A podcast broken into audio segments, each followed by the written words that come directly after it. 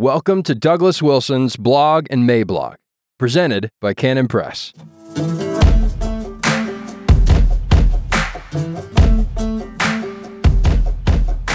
Twenty percent of a wave, July 14th, 2021. Introduction. Allow me to write, if I may, a little bit about some of the doings in our little town. The proleptic tone was set many years ago in one of our earliest culture war clashes. There was a proposition on the Idaho ballot that would have forbidden the granting of any special rights to homosexuals. Looking back, we can see how prescient that measure was. At any rate, that measure was on the ballot, and I was invited to sit on a panel discussing the controversy over it at an event sponsored by the League of Women Voters. When we got to the venue, the place was already chock full of activists, flown in, I believe, from New York. The room was crammed with signs that said, if memory serves, Idaho is too great for hate and no hate here. As the evening proceeded, the crowd was pretty surly, and it got to a level that caused me to write out a note beforehand so I could just slide it over to the moderator, suggesting that he call the cops. If something happened, I wouldn't have had time to write. The air was just a crackling with ironic tension a conflict having arisen from all the peace emanating from the signs and all the hatred emanating from the people holding them. It was really something. One of the high points of the evening was when it concluded, and a heckler gent who had been sitting near the front on my left stood up, hoiked up a no hate here sign with one hand, and flipped me the bird with the other. This was before we all had cameras on our phones, but I can ask you to imagine, can I? But probably the most exciting moment of the evening was in the hallway outside afterwards, when a woman with the lesbian Avengers, I think, started repeatedly screaming at us something along the lines of, In 10 years, your kids will be ours. By the way, it has been 25 years or so now, and they still don't have any of our kids or grandkids. This is in no small part because we were not foolish enough to turn our kids over to these people for their moral formation. Chatting with our Rachel last night, she informed us that she and Bekah recorded their thoughts on this whole incident for their What Have You podcast that will drop later this week. You should tune into that if you want to hear how funny the whole thing was. But back to our theme. A disclaimer. I do not write about any of this because I am in any way asking you to feel sorry for me. I do not play the violin, and if I did, this would not be a sad song. My goal lies elsewhere. For someone in my position, if you stick your head through the hole in the canvas at the back of a booth in the county fair, you cannot be astonished if people subsequently throw wet sponges at it. That part of it is something that just comes with the territory. My interest, rather, is in analyzing the incongruity and not the incongruity between my views and the views of my adversaries. That would just be a simple clash of perspectives and quite simple to understand. I'm rather talking about the incongruity between what my adversaries are actually doing and what they think they are doing. Over the last six months, one of my personal life goals currently is for people, when they wave at me on the street, to use all of their fingers over the last six months, I've had multiple people yelling various exhortatory suggestions at me, flipping me off, running away from me down the street, the gamut. Try to envision being attacked by a raging band of pacifists with machetes.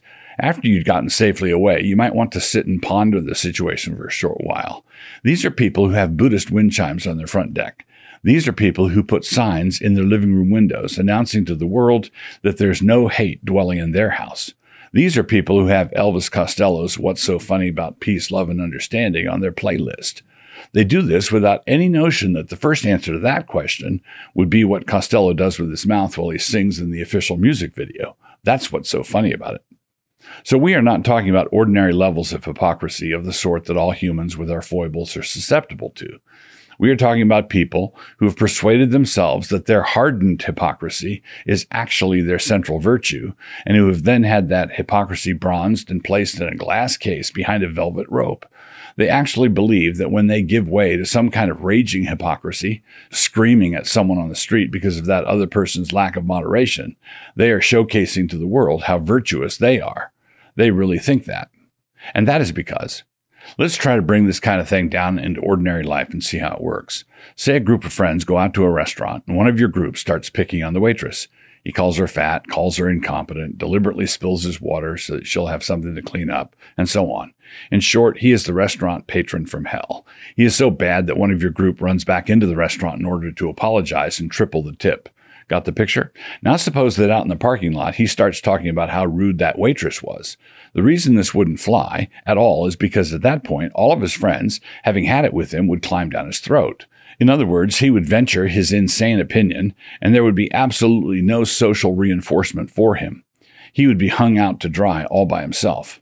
But it is amazing how delusional a human being can get when there is widespread social reinforcement.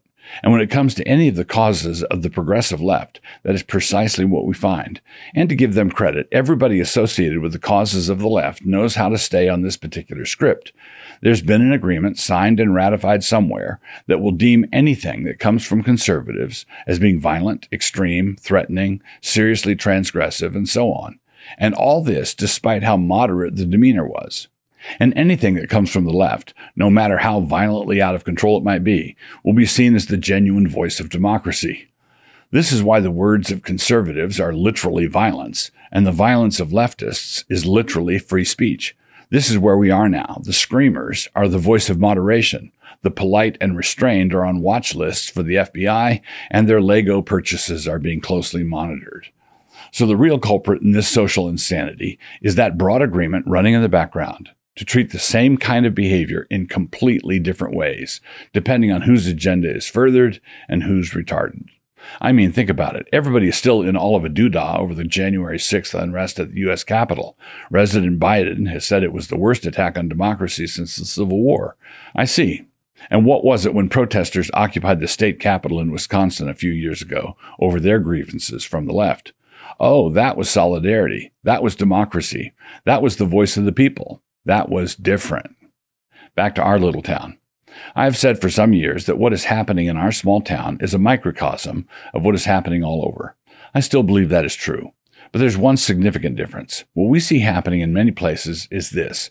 Blue states are becoming unlivable, and as a consequence, people are fleeing them in droves. But many of them are failing to wipe the blue off their shoes as they settle into their new residences. A number of these people are not true refugees. They are more like carriers. Boise is a case in point. Idaho is one of the reddest of red states, and yet Boise is going purple. And why is Boise going purple? Because of all the people fleeing the blue. But what they are actually doing is fleeing some of the more egregious elements of the blue while failing to recognize that the blue stuff they still like and want to bring with them to Boise is simply their old dystopia in seed form. They opted for the surgery to take out the big tumor, but they don't want the radiation treatment that will nuke the rest of it. Here in Moscow, it is different. Moscow is going purple also, but from a different direction. For many years, Moscow, a sleepy little college town, took pride in being a small blue dot in a very red state. How red was the state? There was one election a number of years ago when, in all the contested elections throughout the entire state, no Democrat won anywhere. But in Moscow, because we were a university town where people know how to operate Xerox machines and all, we were above all those troglodytes out in the boondocks. You know, the ones feeding us all. But with the remarkable growth of our various ministries here, the impurplization is running the other way, and the voices of diversity are taking it ill. This is because they want everybody to look different, but to think the same way. They want us all to look like a Shutterstock photo of a very diverse executive team for a woke corporation somewhere. Wheelchair check, black guy with dreads check, cute Asian girl check, middle aged white guy in the back check, but who are all standing compliantly in front of the rainbow flag. There are many layers of irony in all of this. One of the layers is this observation, my closing thought. Because the city of Moscow has been treating us the way they have psalm sing arrests, selective and illegal stickergate prosecutions, irrational outbursts on the street, and so on, and because we have shown absolutely no intention of backing down, the progressives of Moscow have made this little town of ours, I almost said theirs, one of the most attractive destinations in the country for conservative Christian immigrants. And by conservative Christian immigrants, I mean the kind with seven kids. I've never seen anything like it. So the irony is that the driving engine of all this empurplement is the driving engine that is painted bright blue. Am I afraid of giving the whole thing away by talking about it in public like this? No, not at all. I think we are past the point where any of that matters. If you enjoyed this episode, check out Doug's book, A Serrated Edge, a defense of biblical satire and Trinitarian skylarking at canonpress.com.